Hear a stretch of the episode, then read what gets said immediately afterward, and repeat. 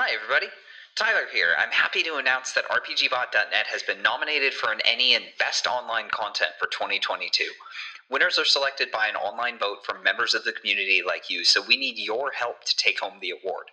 If we could ask you for a moment to vote for us and for other great creators in the ENnies, that would be a huge help. We'll have links in the show notes. Thanks for listening and enjoy the episode.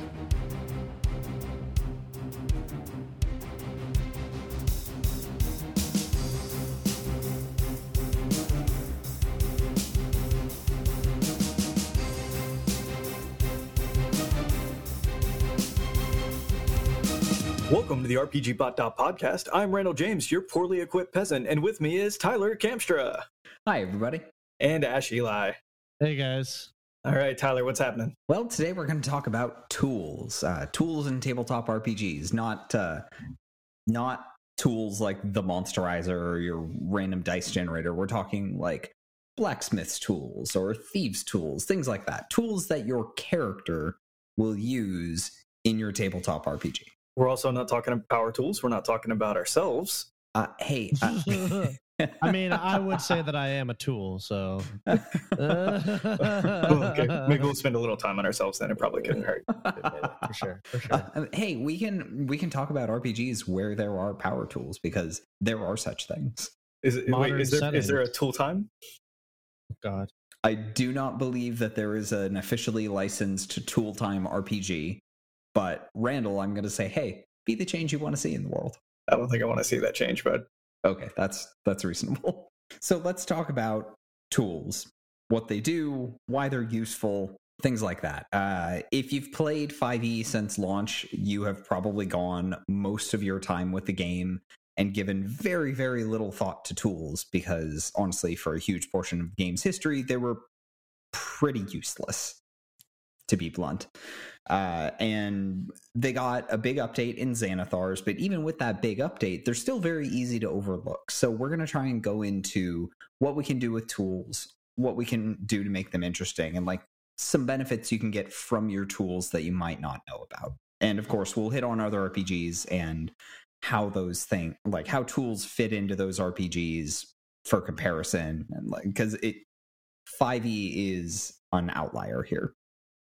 So, Randall, uh, I'm going to pick on you.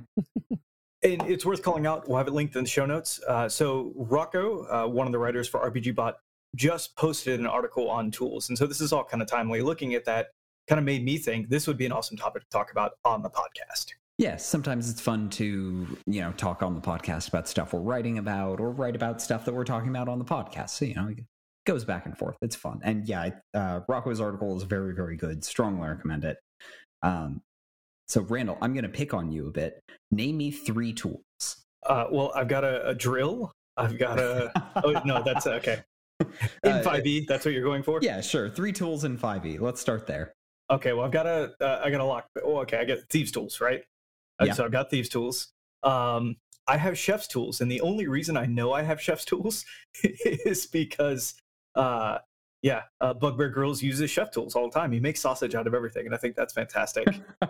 um, artisans tools. That's a thing, Artisans- right? kind of so in in 5e artisan's tool is a category of tools it is not a single singular tool now in other rpgs artisan's tools are the generic stats for any of a set of tools so like blacksmith's tools specific thing in in 5e uh generic artisan's tool in pf2 Perfect. So- gotcha. we'll count it Nailed it. the goal was three, right? I can stop. Yeah. Okay.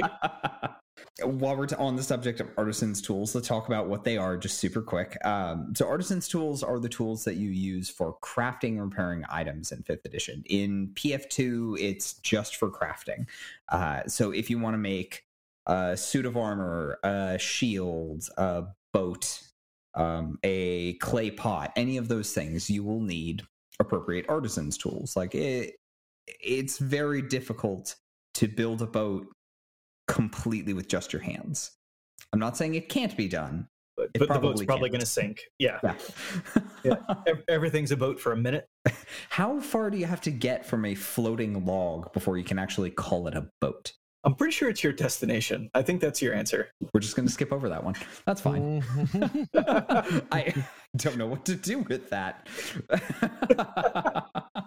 No, I'm just saying, like if you don't if you don't make it your destination, it wasn't a boat, it was a death trap. Got it. Okay. Wait, does that does that mean the Titanic was a floating log? I think I think that's the conclusion. Yeah, Technically, yes. No, I'm just kidding. All right. the destination was all the way to the scene of the crash. so, speaking of things that crash and sink, vehicles are another variety of tool. How about that segue? That was great. It was perfect. That's right, because you, you are proficient in land vehicles. Bugbear Uh, Grylls is proficient in land vehicles.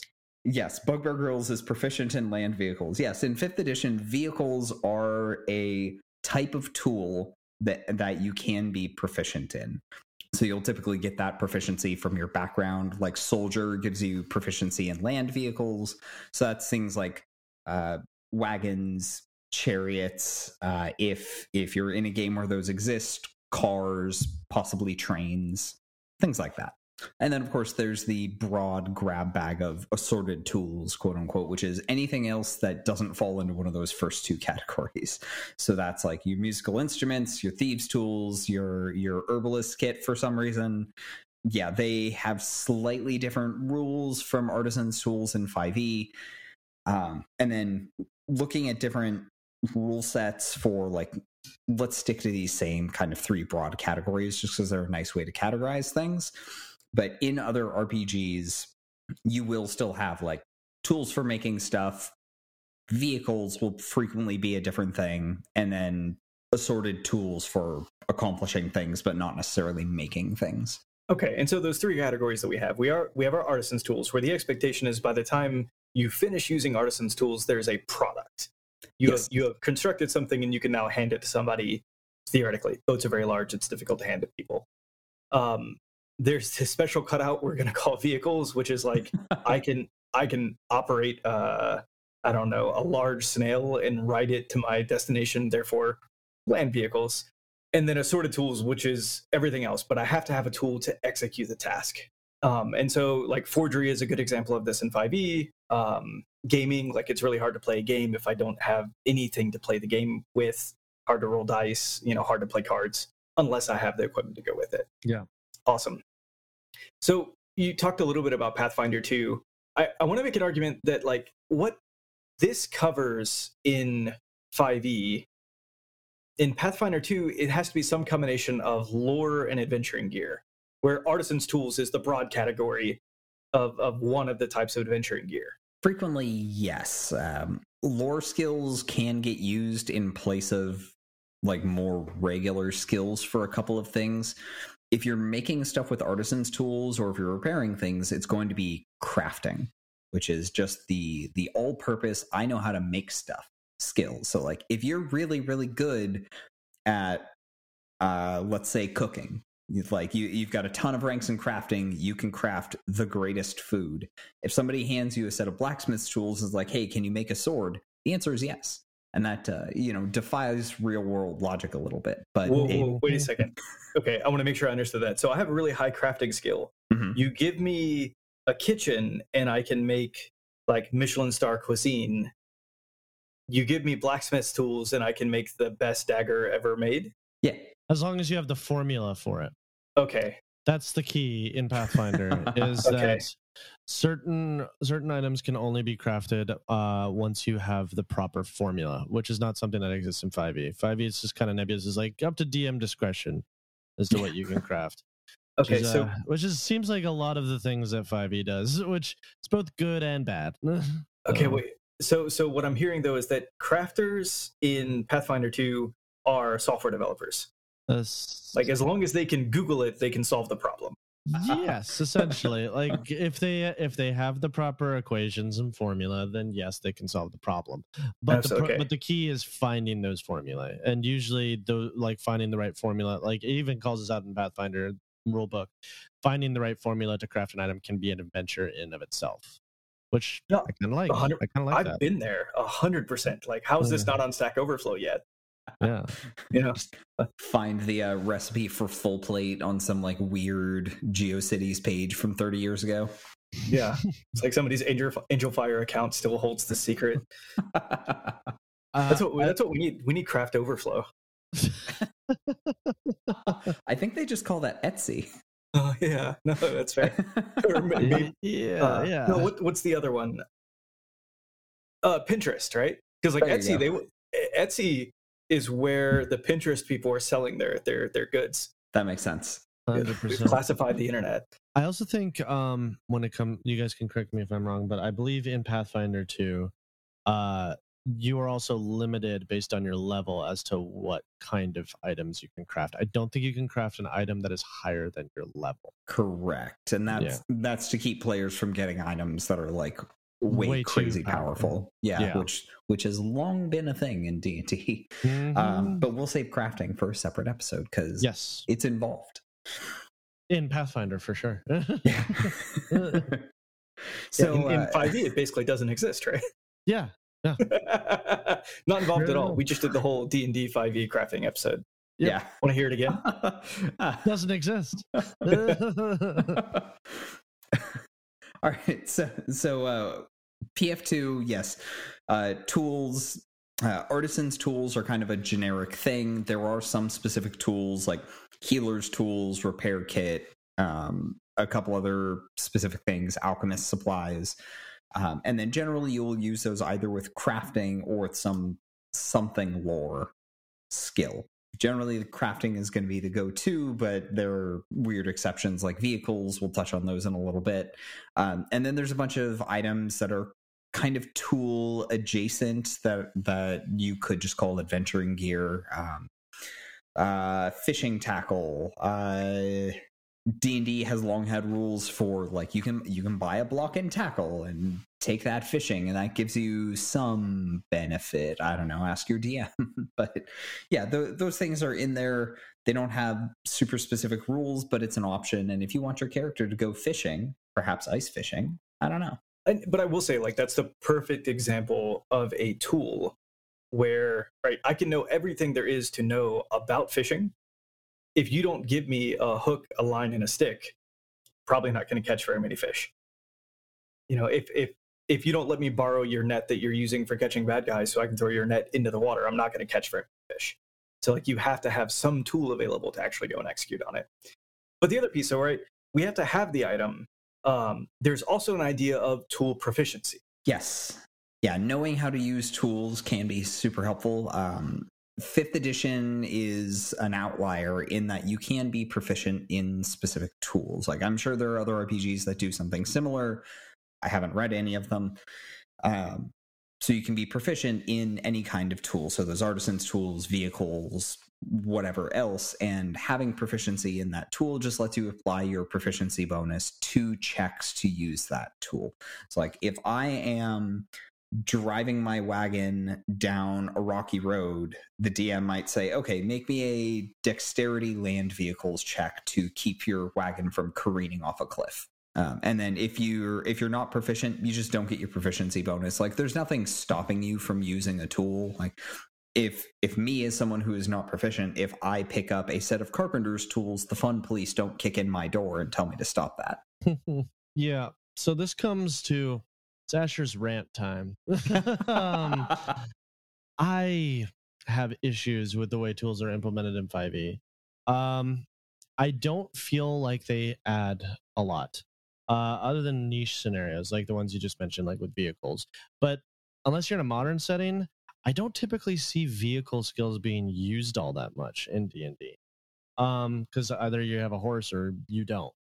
Um, but uh, like so, when you're approaching tools, the- a few major issues that I have with 5e is like one, which attribute are you using? Because it's not really clear. Uh, and two, like if if you're doing something that can be related to a skill that you're already proficient in, then why are you rolling with the tools? So, for instance, thieves' tools are a good example. Uh, I always forget that they exist because when I have someone pick a lock, uh, especially since you can attempt to pick a lock without having proficiency in thieves' tools, I just ask for sleight of hand. And if a person is proficient in sleight of hand, if a person who is a rogue has thieves tools, they're probably going to be proficient in sleight of hand too. So it's essentially the same bonus. So why would I call for thieves tools? I would just call for sleight of hand because it's just easier to remember and it applies in more situations. So if you're gonna use tools, I feel like the way to implement it would have been to have a reason. Like either give it a floating bonus, like what Pathfinder does, um, by using the tool. Like you can use it without a tool, but you have a bonus, an extra bonus added on top if you use the tool. Or you can't attempt certain checks at all without the proficiency in tools, which is a little bit more limiting, but it does make tools have a more important aspect to them. No, I think 100%. And if you think about, you know, trying to be realistic, because we all love realism in our tabletop games, if that rogue is trying to pick a lock by hand versus trying to pick a lock with their thieves' tools, which situation do you think is going to be better for the rogue? Probably with Thieves' the thieves' tools, right? Yeah, hundred percent. So why not maybe give? Would you would you allow double proficiency bonus? Yeah, I think that, yeah, even just doing something like that, or even just at like I believe in Pathfinder 2 when you use a so when you use a toolkit, it's like a plus one or a plus two. Like it doesn't need to be a ton of stuff. Even if it's just like a plus one or a plus two, people are gonna want to use the tools more because now they have a reason to. It gives them extra bonuses. Uh, if it's the same bonus as their skill, they have absolutely no reason to call out that they have thieves tools. Uh, Xanathar's Guide to Everything actually talks about how to handle when you have both a tool and a skill that apply at the same time. And the rule is just use the higher modifier of the two and you get advantage. So, easy example if I am proficient in a musical instrument and the performance skill, my modifier is probably going to be the same with both of those, and then I'm going to roll with advantage. Which, uh, if you are a performer who isn't playing with an instrument in D and D, you've shortchanged yourself. So, uh, you know, I- Yeah. if you were planning to be a comedian bard, uh, become a singing comedian. yeah. Might as well.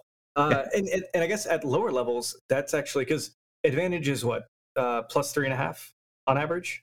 Uh, about it's like three point three. Okay, perfect. So in like tier one and tier two play, that advantage is actually going to be better than double your proficiency anyway. Yeah. And uh, that's so that's that's a good point about the performance. Like there should also be consequences for not having the tool. So like if you want to perform and you say I want to, you know, play the lute or whatever, but you're proficient in violin, let's say. Uh it's like, okay, you can try to do this. I'll say that your proficiency in instruments at least doesn't make you mean you do it with disadvantage. Um but like if you're trying if you're someone who do, is not proficient in a musical instrument you want to try to play an instrument you should at least get disadvantage for that right Uh, reasonably, yeah. Like the, Yeah. you can't just pick up a guitar or a violin that you've never played before and be like, ah, I've got twenty charisma. This is gonna be fine. yeah yeah But I can pick up a, a hammer and a chisel, and I can make a boat, though, right? I don't actually know if you can make a boat with a hammer and a chisel. I'm gonna choose to believe you. I am I not the person don't to ask. I think you can no I I didn't think the answer would be yes. Okay. I, well, that's how you get one past me as a DM. Ask me questions about the real world that I don't know the answers to. can i make a boat with, st- with can i make a can i make a boat with a stoneworker's tools I, I don't know what's in Stoneworker's tools because I'm pretty sure it's a hammer and chisel. Hold on, you you say that uh, I'm, I'm like everybody's university probably had the uh, concrete canoe. oh no no no no i haven't heard this Yeah, that was a real thing, right? You you engineer a uh, a small boat out of concrete. what how does that float Well, as long as the volume displaced is larger, uh, you know, is the weight of the equivalent amount of water a volume displaced is larger than the weight of the concrete boat, it'll float. Yeah. Uh, so I live in the Seattle area, famous for, famous for many things. Among them, the world's longest floating bridge. It is this enormous, like currently six lane freeway or six lane bridge that crosses Lake Washington, and it floats on concrete pontoons. It's a thing. You can hold up a bridge with cars on it and everything. It's great. that's that's insane science Yeah. is weird Yeah. Sure What's important, they did not build that with a hammer and chisel. yes. so to go back to uh sleight of hand and thieves tools so in fifth edition like those are intentionally separate discrete things because when they built the game they figured if we make this one thing it's gonna be too good. Like sleight of hand doesn't do a whole lot. It's basically picking pockets and hiding stuff on your body, and that's pretty much it. So basically, no one takes sleight of hand because it, do, it doesn't do anything. But thieves' tools really good. Disarm traps, open locks, cause mischief, things like that. So a lot of RPGs, including 4th edition D&D and PF2, rolled that into one skill called thievery, which is both sleight of hand and uh, you know picking locks, disabling traps, all of those things in one function. So it's weird that sleight of hand was separated in fifth edition like that may have just been like okay we're going to keep this just to appease the people who've been around for a super long time no one's going to take it anyway so it doesn't matter Okay, I want to I want to call back what you just said. So they didn't combine them because they Mhm. knew it would be too good. So what they did is they said, let's take the good parts that'll actually functionally change the game. Let's wrap that in a box, and we'll call this thieves' tools. And all this other garbage, like we're just gonna push it off to the side, and like we're gonna offer them, like people, oh, you know, you know, choose one or the other. Huh? Which do you want? Huh? Oh, you want thieves' tools? Okay. You know, the next guy comes along. It's like, oh, we're all out of thieves' tools. So I had to take sleight of hand.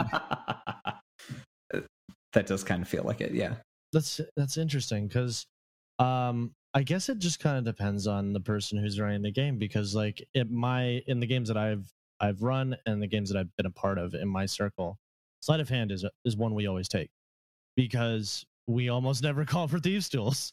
it's uh you want to pick a lock, sleight of hand. Want to disarm a trap, sleight of hand. Want to pickpocket, sleight of hand. Um, so thieves tools almost never enter the equation because it's always seemed extraneous extraneous to us. So I get that's that's the thing is like when you make a system that's as confusingly worded as the tool system is in 5e, people are just not going to interact with it uh, in some cases or misinteract with it in other cases. I I don't know if there's a perfect solution to be honest. I, I will say though, it feels like a perfectly great home rule. So if, if the rules as written are that they're two separate ideas, and you use this for you know lifting purses and rolling coins, coins on your fingers like a villain, and over here you're disarming traps and, and breaking into things. If if you as a home rule just say, look, that's one thing, and we want to treat it like one thing, that feels fine. Yeah. You know, it's I up to the. DM to not let that be game breaking. hmm Yeah. I mean, that works fine in plenty of other RPGs. And so rogues get proficiency in thieves' tools for free. So I'd say just, yeah, if you're going to go there, I'd just change that to sleight of hand for free. Works just fine. It's not a Yeah. huge deal. It's the difference of one skill proficiency. And think back to your entire history of playing D&D. How many times has someone picked a pocket? Probably not super often. No, almost never. Yeah. Yeah, I did. I didn't know that. You guys are educating me. I didn't know that sleight of hand was just for pickpocketing in 5e. Yep. Oh, it's also for it's also for tying ropes for some reason. Interesting. Oh yeah, Yeah, that Well, is it, that takes is a lot true. of dexterity to. Although Yeah, I will say I have seen sleight of hand used pretty frequently in a different context, which is trying to disguise a spell that is being cast. I have seen that used quite frequently. That does make sense. Like, if you were going to allow that, that makes sense as the skill that you would use for it. I don't think there's official rules for that in fifth edition. But yeah, if you're going to allow that in your game, sleight of hand is definitely, definitely the uh, one I would use for that.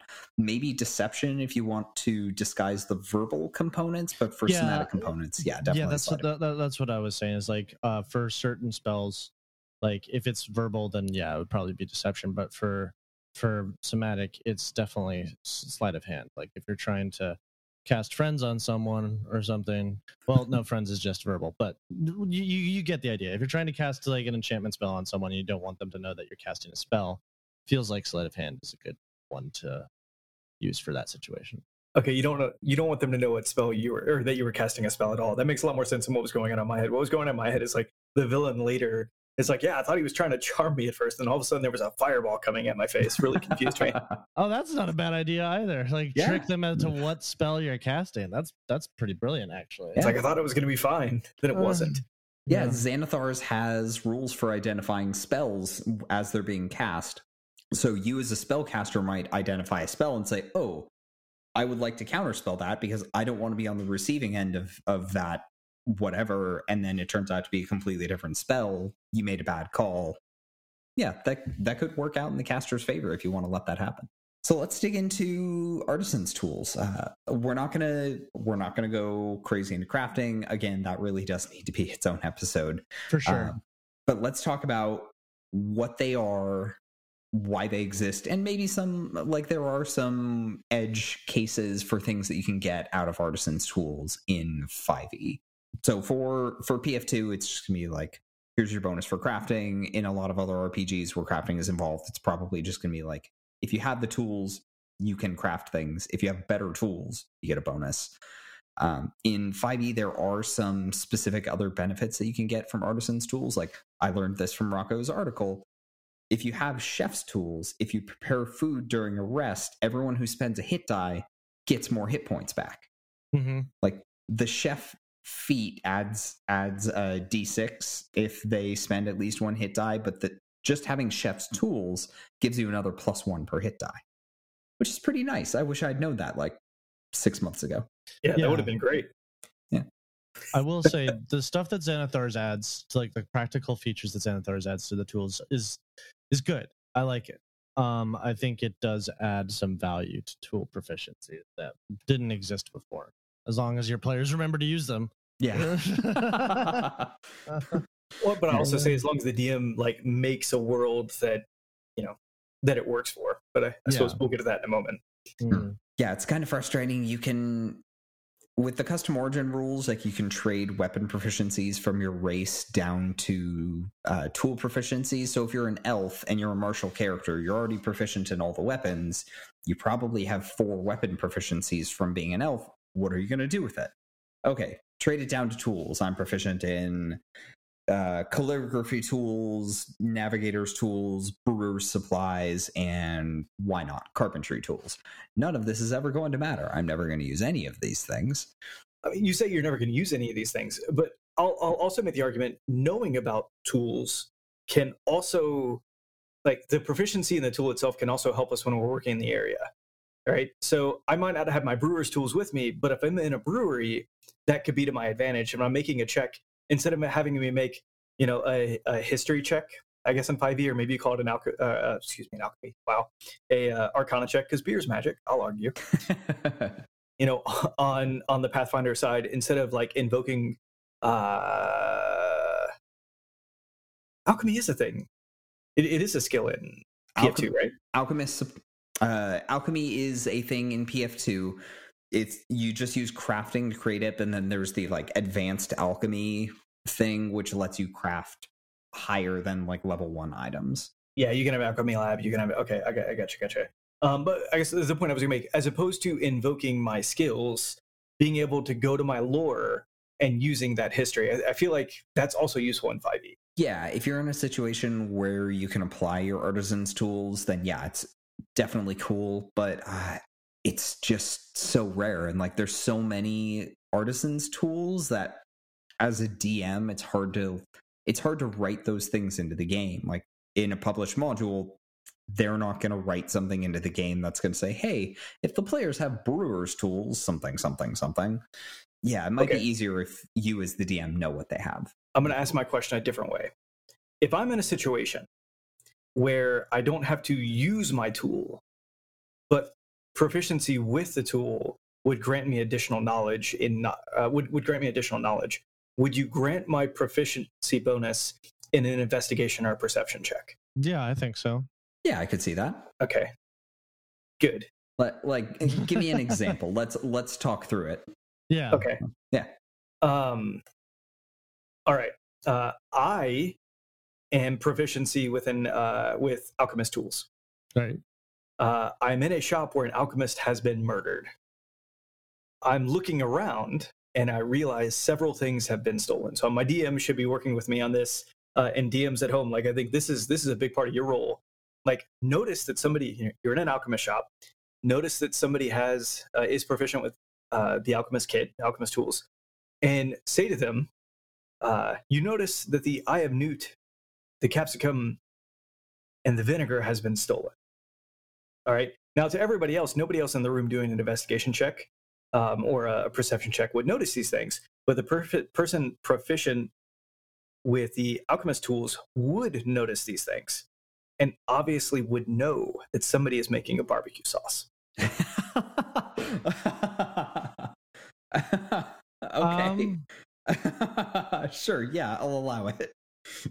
so one thing that I would say is that uh, if if maybe I'm just a meaner DM, but I would say that uh, if you succeed on just a base investigation roll to notice that those things were missing, um, then you could make a check with your alchemy tool to figure out what they're trying to make.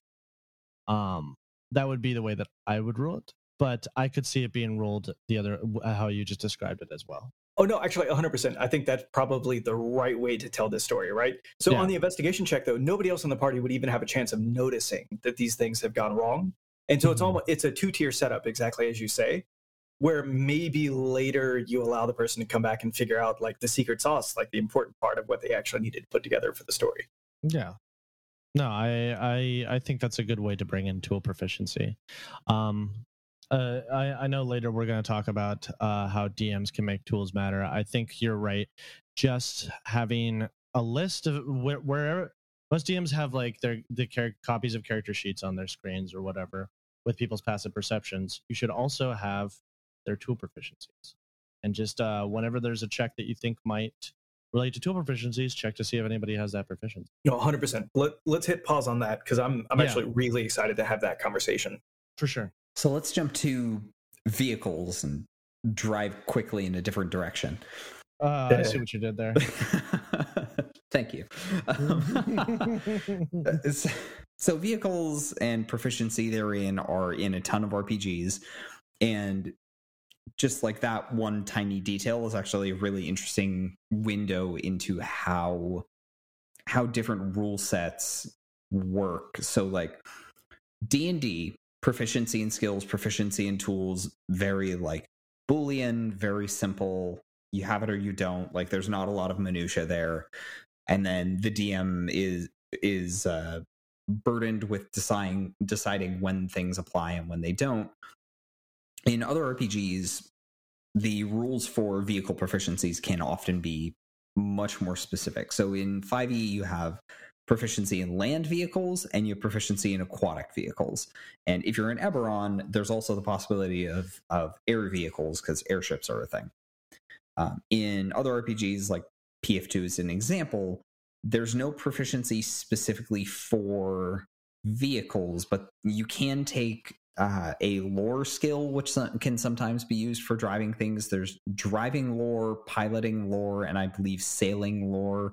And I complain about lore skills in PF2 quite a bit because they're super vaguely defined and you can have whatever you want lore. Like if I wanted to have like wool socks lore, that's a thing. I could just write that on my character sheet. You can't stop me, fun police. but then you can go and drive a vehicle and the rules for vehicles say like okay here's the check dc to pilot this thing based on how how much of a pain it is to control. Um, and it'll give you a list of skills you can use. So like airships you can use arcana crafting or piloting lore. And the lore skills have a dc that's two lower than the other skills. So like if if you know 100% for certain that it's gonna matter the lore skill might be a better idea but it's like i could also just take arcana and arcana is going to be useful for other stuff so once again pf2 why do lore skills need to exist they don't I think lore skills are awesome.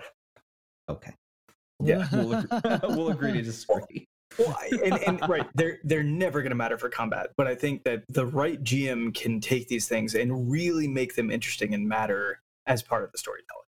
That that's my whole argument. That's the end of it. But it's going to take an attentive GM who has that list of lore skills, like sitting there ready to look at them, ready to make them matter. There's always this kind of skill in a. Uh, uh, I mean, I feel like 5e is kind of the exception, but there's there's a lot of these like generic specialization skills, like education skill in Call of Cthulhu. Uh, I believe there's like a knowledge skill in Vampire that works the same way, where it's like uh, you have you're trained in like just generic eh, lore education uh, but you have a specialty in that. So, like for instance, in Call of Cthulhu, your education might be in history, or, or no, history's its own skill. Again, it's like a redundant thing. So Mhm. it's like it has to be hyper specific. Like maybe uh, there's a science skill as well that allows you to do um, specializations in Call of Cthulhu. It's like you could be, I am a science nerd and atom atomization or um or quantum neutrino fields or something like that. Uh, it's like very niche skills that almost never come up, but when they do, man, does it feel good to have it? Hey, I, I have that specialty. Yeah, but only the red colored quarks, like nothing else. yeah, Yeah, I mean, it. it's it's interesting you say that though. Like, if somebody approached you and said, "I am a scientist," you would look at them and be like, "You're a liar." Like, I don't Yeah. know, you know. But as soon as they're- it's like, "Oh, you know, yeah, I'm a microbiologist focused on the gut bacteria of ruminants," you're like, "Yeah, no, totally a scientist, that guy." Mhm, mhm. I'm something of a scientist myself. computer scientist. a little bit. Is it a scientist? Eh. It, no, it very much is, and we can let's duke that out after the episode. Not But the also- way I do it. I believe people call it the sweet science. Also, fantastic Spider-Man reference. So just Thank you. I'm here for it. That's all. all right. So so lore skills. They're a thing in PF2. Specializations are a thing in other RPGs. Call of Cthulhu, I believe Shadowrun has them as well. I love the idea of specializations within RPGs. Uh, I think the folks doing the advanced 5e thing also introduced the concept of specialization. I haven't read into it super far, so do not quote me on that. but anyway, uh, lore can always be replaced with a more interesting skill in PF2. Uh, back to vehicles. I love the way vehicles work in PF2. You get that list of like, here are the specific actions you can take with vehicle. You can drive the vehicle, one to three actions, depending on how crazy you want to be. And there's just an action called run over that you can just use to ram your vehicle into things. And that's great. and I love that that's just in the core rulebook. I, I feel like they finally gave you cavalry back, and that's exciting. uh, I don't know if there's a run over action with a horse. You can do it with a horse drawn carriage. I don't know about just with a horse. I think there's an overrun rule, but I'm forgetting. All right, fine. We live. We leave unsatisfied. Just let us do it with a horse. Come on. Come on. Um, so I, I mentioned like vehicles as an interesting window into other RPGs. So uh, we mentioned Shadowrun. Shadowrun, um, my sixth edition book, it has vanished into somewhere. So I found uh, my PDF of the fifth. Oh, you have it. Okay, how many skills for piloting are there in sixth edition Shadowrun? Because there are like 10 in fifth. I'm guessing a lot. So fifth edition Shadowrun has like 10 skills for piloting one, basically one for each kind of vehicle there's uh, land vehicles like cars there's walkers there's flying cars flying cars flying vehicles there's aquatic vehicles so many skills sixth edition consolidates consolidates that down to one piloting skill then you have specializations for each of those individual skills so you no longer have to be like I don't know if I'm going to be driving a plane or a car, so I need both of these skills. Now you can just be, I can pilot things. I'm really good at cars, but I'm still okay at everything else. And And that, that essentially it gets reduced down to groundcraft, aircraft, and watercraft, which really raises the question: Is a submarine closer to an aircraft or a watercraft? Watercraft. to crabs, do fish fly? Yes, Then it's an aircraft. good. You know, if I have to navigate in three in in three dimensions, obviously, it's an aircraft. Oh my god. if you think about it, if you think about it, driving on a, a driving a boat, you try very hard not to navigate in three dimensions. I mean, I want to disagree with you, but yeah, that's that's true. You make a valid point. that's, what, that's what we're here for. Thanks, I hate it. Submarines, you, you really don't want to hit the bottom. Like the ground is bad, the wet ground is bad. Hmm. Um, yeah. And what is a spaceship but an airplane? That went Oh, too God. high. oh god. Speaking of spaceships, hey, how about Star Wars? Yeah. A solid transition. yes, A Uh, plus. Fantasy Flight Star Wars. Uh, there are if you look at the table of skills in the skills chapter, it is a full page top to bottom, just the names of the skills. So there are a lot of them, but skills include like weapon proficiencies, knowledge stuff, and then general skills. There are two piloting skills one for planetary things and one for space things. That's it. So, like, if you're piloting an airspeeder, you want piloting planetary. If you're piloting a car, planetary. Piloting a boat, planetary. Bicycle, planetary.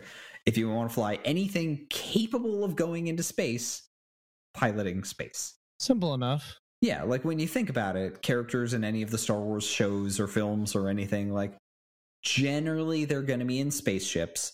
If they're piloting something on the ground, it's never for a super long period of time. Like Luke Skywalker flies an X Wing.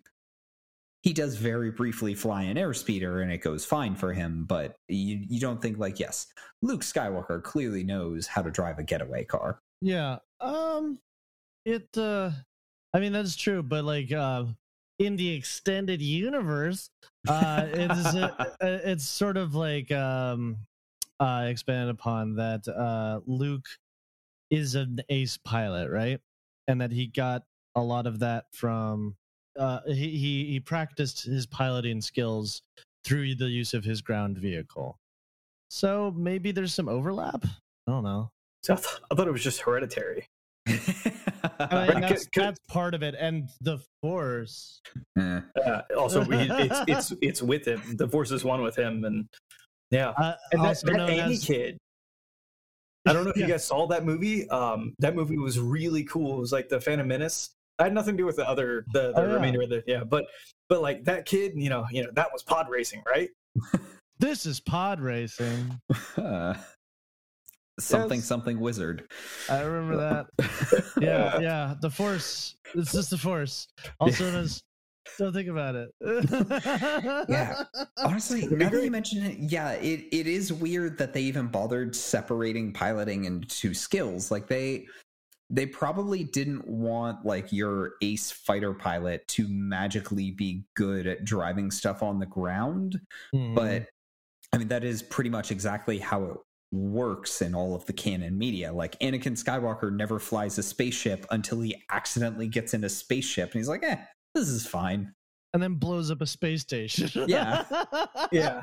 Actually, yeah, the, I, I I can't off the top of my head think of any character that was like bad at one and good at the other. Exactly. Yeah. Maybe Han? Did we ever see him? Oh no, he's bad at both. He no, he's actually bad at both, right? Um, he just How dare you, sir? his his luck is just like? He, a, he, he does have a huge luck stat, that's for sure. Yeah. Um, also he, Yeah. half the time he's not even flying. He's got like a wrench out banging on the aluminum falcon. Just well, I mean, they had they had an entire origin story movie, and at one point, like his heist buddies are like, "Huh, you are a pretty good pilot," and he's like, "I've been I've been telling you guys that this whole time." no one buys it. Yeah. but I mean, it is funny that in the canon they say that they kind of connect the ground vehicle skill with the space, like their equivalent. They're really not, though. And they should be different. Just because you know how to drive a car does not mean that you are qualified to fly a plane. Yes, this is exactly like flying a plane. I, I have to hope that they've just standardized the controls and stuff galaxy wide to the point that it's like, uh, well, it's got a joystick. I can drive it. okay, no, here's let's talk about the reality of it. Flying in space, it is actually really hard to hit something because there's nothing there. Right. That's it. That's the Yeah. secret for space travel. Just go in that direction. Stop at the appropriate time. I do Yeah, think think- it would be funny if canon Star Wars just told us that Han Solo was bad at driving vehicles on the ground. it's like, well, I can fly recklessly when I'm in space. Now there's things in the way.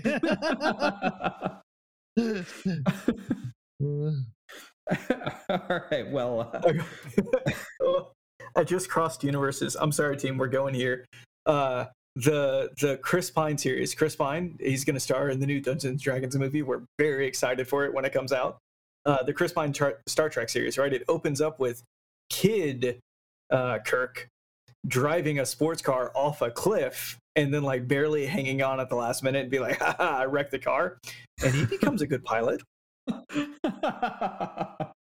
There you go, ahead of its time. Just taking the Cthulhu method. You got to get it wrong to advance. Yep. All right. So I I want to spend a little bit of time talking about how uh, DMs can help make tools work and some of the ideas that we've already talked about.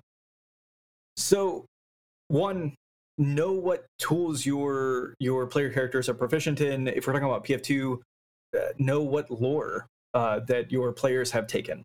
Know what kits and what tools they actually carry on their person. So it could be the case that somebody took a proficiency but didn't actually take the tool or the kit.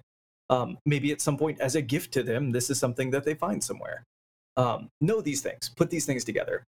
Uh, the second thing I'll say is find a way to integrate them into your story. And I feel like yeah, I don't want to do this by session because everybody runs different length sessions, but I think on the order of four hours of play, find a way to make one of your player characters uh, tool proficiencies or lores matter. So one thing you can do is create better outcomes. We talk about this all the time. Like binary pass fail a lot of times really sucks, but giving like let's say they go into a shop and they're trying to buy something, but a particular tool proficiency could help the person behind the counter. Uh, let's say you have an alchemist, uh, an alchemist toolkit, and they're out of potions, but they have the ingredients for the potions. So if you agree to sit there for however long it takes to create the potions, they're going to give you a discount on the rest of your items, and then maybe they'll give you some stuff for free. So what what are what is the party trading? They're trading in-game time for money, and neither of those things matter. So it's fine. They probably do it, and they feel good about it. In 5e, yeah. yeah, I I agree. When you're when you're when a party member has a specialization or something that they like a tool or something that's kind of niche that should come up um especially uh, uh in a big way. Like if you're I, either you use it pretty frequently like like randall said every four hours or it becomes uh, a crucial part of a storyline or something like that. One of the things uh one of the interviews i watched recently with uh Brennan Lee Mulligan the dungeon master of dimension 20 is he says that when he prepares his storyline, like his campaigns, obviously his campaigns are pretty short, uh, but when he prepares his campaigns, he always makes sure that he tries to include something from all of his party members so they all have a stake in the story in some way. And it's not just you know the one person. And he even tries to build his encounters around this. Like every encounter should have something that uh, at least one of the party members can exploit or use and uh, make themselves shine. So, especially, I mean, it's hard because for dungeon masters we have a lot that we're trying to work with, but that's why I think like having your uh, a copy of your character's character sheets next to you, so you can just like look at them and be like, hmm, you know, those uh uh those tinkerers tools that my party member has haven't come up in a while how can i integrate those into the story? Maybe there's a maybe there's some sort of broken down machine that the villain is using in their abandoned lair that i can ask for a tinkerer's check. And you do it in such a way that doesn't feel like i planned for this to be a tinkerer's check. Yes yes. But uh you'll see like there's you know there's a broken down machine. Um is anyone proficient in tinkerer's tools? And then your partner will be like I am. or, um, or, more likely, everybody's like, no, no, nobody is. And you're like, is anybody? Just anybody? I know one of you are. Look at no your one remembers. if you look at the front page of the character sheet, I don't think there's a space for tool proficiency. Some Actually, I'm pretty sure it's write... way down there in the bottom left corner, but like. Yeah, some people don't honest. even write down their tool proficiencies. I know I haven't in a while, so it's just like, oh, I can I get proficiency in gaming tools. Yay! Does anybody use gaming tools ever in a D&D game? I have never used those. Uh, I'm proficient in uh, dice sets, which means I know how to read a D4. Oh. That's a very useful skill. sure Pretty good. Uh, he actually just uses them as uh, caltrops, though. Like he throws them out, lets people step on them. See, that, count, that counts, right? That's a good use of gaming set. There you go. Yeah. Perfect. uh, I, I, I will say though, like we're talking about finding ways to make things better. So one, like it shouldn't be like a pat on the head. It's like, oh look, I threw you a bone. Um, I want to call out. You can do this in modules though, right? Um, I'll, I'll give an example. Now think of an example. Yeah. Okay. Here's one. So we're playing Rime of the Frostmaiden, right? Early on, and you know, no spoiler. Okay, some very small spoiler, but you know, come with me. I'll make it vague. You go on a fishing adventure. There is a village being played by a lake monster if you looked and you saw that somebody had uh, a fishing toolbox as a toolkit, leverage it, make it work. Like they're the person who has to do it, and they, you know, they're able to help other people as they're trying to fish to catch the fish monster. These are things that you can think matter. Like as you're looking, as you look and plan the session that you're going to run, be thinking about the things that you can substitute in to say like okay look it isn't super consequential to the story. Like another example i wanted to give is let's say you're talking to a guard and it's not hostile it's not like you're in prison or something but you're trying to get through because you want to talk to somebody and you know investigation check or perception check the jeweler who succeeds on the investigation check notices that the the gold chain that they're wearing is slightly broken and offers to fix it now you've endeared yourself to that person and they're just going to let you in it's going to be great you know allowing this to be one of the paths that you take when you're solving problems um, and kind of putting these things in your pocket so that when you're just trying to advance the story, like the, the goal was just to get through the door, and you would have allowed anything to get through the door. Being ready to go to find a way to make the tools matter for the person who maybe succeeds on that investigation perception check, I think can be a way to make the tools feel important. While uh, bluntly, and if you're not a DM at home, earmuffs, uh, maybe they didn't really matter that all uh, that much at all. Yeah, I think that's actually a good transition into uh, how players can make their tools matter. Uh, it shouldn't just all be on the DM. Uh, players need to remember that they have them uh, and offer to use them in places where they think that they would work, and even in places where they think that they don't. Because that that that example that you said about noticing that the guard has a broken gold chain and how you can exploit that to escape, that's brilliant. And that's something that I would I would just if a, one of my players is like if I ask my players how they want to get out of the situation and the guy who is proficient in jeweler's kit is like can I do that? I'd be like that's dope. Yes you can do that. Uh, so think of weird uh like uh, uh what is the word I'm looking for unorthodox ways of using the kits that you're proficient in um because it can really add something to them and it can probably make your DM very excited so I'm going to use the word absurd here, mm-hmm. but I'll say like these absurd ideas in my mind. I feel like occasionally they're fun. If you try to do that to solve literally every problem, I think your DM is just going to go to a flat no. Uh, and so the same way we said, hey, you know, DMs, GMs at home, use tool proficiencies, use lore, like once every four hours or so. Hey, player at home, like maybe once a session, pop off with one of these things because your DM probably will enjoy it. Yeah, yeah, it's the same as with anything. Uh, you you want to use it sparingly because uh, otherwise, uh, uh, for players especially, this is just good advice in general. Use your things, your the things in your back pocket sparingly, because otherwise your DM will plan to exploit it against you. yeah, save your trump cards. Save your trump cards. I, I, feel that. The other thing I'll say here is that be in tune with the GM and never be afraid to yes and with what they're giving you. So if they if they throw this offhand comment about like there's a guard, uh, the guard is wearing you know t- a ring on each finger and a gold chain. Latch onto that.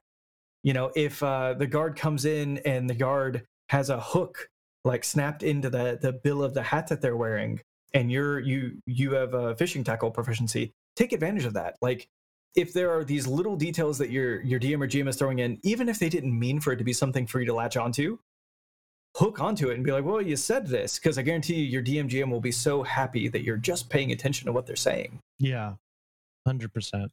Yeah, absolutely. Take advantage of those things, um, and and while you do want to do it sparingly so it doesn't become annoying, yeah, definitely look for fun ways to apply your tool proficiencies. Uh, stretch your imagination a little bit. Like if, if if you have mason's tools, be like, hey, does this wall look weird? If you have carpenter's tools, be like, hey, can I saw through this locked door? Like these are tools in your arsenal. Uh, if you have calligrapher's tools, that that hate mail you're writing to the local government, make it nice. Exactly. this is a very fancy person who hates what we're doing. Or you're putting a lost person, missing persons uh, poster. Make it look nice. Yeah. Wanted posters, reward posters. Actually, that's a great idea for a party, right? Like if you find the, you know, reward 500 gold, bring it to X, you use your calligraphy kit to make one with a 100 gold reward. You post that, pull the other, have them come to you, and then you bring the prize to the other. Franchising. yeah, exactly. All right. I, I think we did it, right? I think so too. Yeah. All right, awesome. So we have a question of the week this week. Our question of the week this week comes to us from at isb.0. With the possibility of an updated 5th edition rule set in 2024, what is one thing you want to see in a 5.5 edition? Better diseases. This is a sticking point for me. I want better diseases. Oh, the past I three years haven't been enough? Oof. Fair enough, but it's just a thing that I've I've uh, I don't know. Uh, there's a lot of things I would want from a 5.5. It was the one that immediately jumped to mind.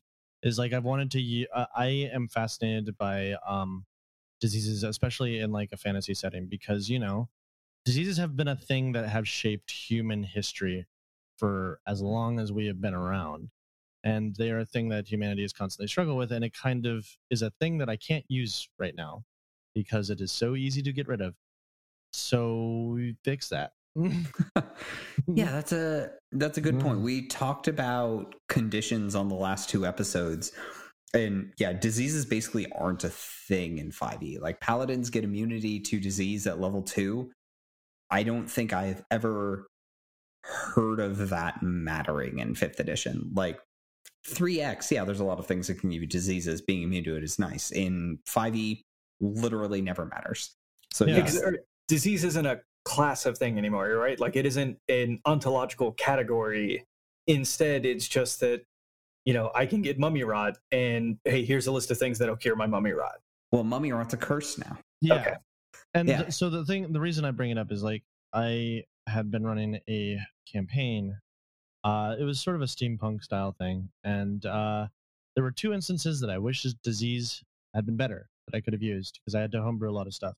Uh, there was a there's a big bad pandemic that's going around. Um, not as not not as like a real world one. Like it was definitely contained, but it was sort of like a thing that was always there, like the consumption and stuff like that. And because okay. you know, consumption was a big part of 19th century um, life. Yeah. And so I wanted that to be an ever present sort of threat that's just like this person has this disease and it's just like a thing that happens to people in society. And then I had this other character who, uh, as NPC that I was really attached to, who she, one of the things that made her so interesting was she was uh, constantly underestimated because she had a degenerative bone disorder. But she was, uh, she's this young girl who's very like a a genius. So she's constantly trying to fight to be taken seriously and not being seen as a victim. But in a world where you could, she could probably just have that cured if she just hopped down to her local cleric. It's just like that's it sucks, man. I have to like there there there are moving and interesting stories you can tell about stuff like that. So and that are just completely negated. I don't know. It's a weird quirk. That it's a it's a weird demand, and it probably won't happen. But I'm hoping. what about you two? So I'm gonna I'm gonna cheat a little bit um, and answer with snark. I hope all of my fifth edition content is still in 5.5. That is my answer. Backwards compatibility. Yes, 100. Percent Yeah, like I, agree. I, you know, I and we're already taking steps where we're changing things a little bit, right? We have a new three pack which supersedes to some extent some of the stuff in the the original three pack. And, and I say that to say that if we get to 5.5 and it's like actually basically the original player's handbook is useless it'll make me a little sad. I'm, I'm gonna buy it. Like that's. I think realistically, what's going to happen with five five is we will get completely new core rule books. So player's handbook, DMG, monster manual. Hopefully, everything else will stay backwards compatible. Like that's that's what they told us they were going to do when they announced it. But who knows if they'll stick to that. But yeah, almost certainly the existing core rulebooks will be obsolete to some degree or another, but you should get all of the exact same things just updated in the new book. At least that's how it went with 3 5. Yeah. So I'm, I'm hoping. Let's go with Wah, wah. expansion, not contraction. Expansion, Yeah. not contraction. Don't cut out features. Add features. I think I've said this before, but I'd like uh, I would like better mounted combat rules. Um, I agree. I hundred percent. I hundred percent agree with that. yeah. Uh, We'll have a link to the episode on mounted combat. Yep. uh, something I hated so much that we started this podcast. um, yeah, there there are some subsystems in fifth edition that they really need to like start over from scratch, reimagine. Mounted combat is a good example. Yeah, that's probably the biggest example I can think of. And then, yeah, there's always some pain points that I hope they'll fix. It would be nice if it was easier to play monks and if you could build them more than one way. Yeah, sand off the rough edges, fix the broken subsystems. Let me ride a horse that doesn't suck. And uh hey, large races. yes, I know it's a joke to you, but I want it. I know, I know. I think he actually also wants it. It's gonna Okay, be maybe great. a little. I do now. I just want it to be there. I don't think I'll ever actually play a large race, but Yes, it will. would be nice to have an option. yes, I agree. Just give us the option. Yeah. And then we'll take it. I'm Randall James. You'll find me at amateurjack.com and on Twitter and Instagram at jackamateur. I'm Tyler Kamstra. You'll find me at rpgbot.net, Facebook, Twitter, and Instagram at rpgbotdotnet, um, Patreon, and Reddit at rpgbot. I'm apparently Ash E U L A, and you'll find me at Graven Ashes. Little inside I should joke. look into that. I- Inside joke for the uh, Patreon Discord folks. With us is Ash Eula. Ash Eula. Please accept and that you agree to the terms of my service, and then we can talk. which is this podcast. All hail the Leisure Illuminati. You'll find affiliate links for source books and other materials linked in the show notes. Following these links helps us to make this show happen every week. You can find our podcast wherever fine podcasts are distributed. If you enjoyed the podcast, please rate, review, and subscribe, and share it with your friends. If your podcast should be the question of the week next week, please email podcast at rpgbot.net or message us on Twitter at rpgbotdotnet. That's the old outro. This card is so old that it has the. oh no. I miss that.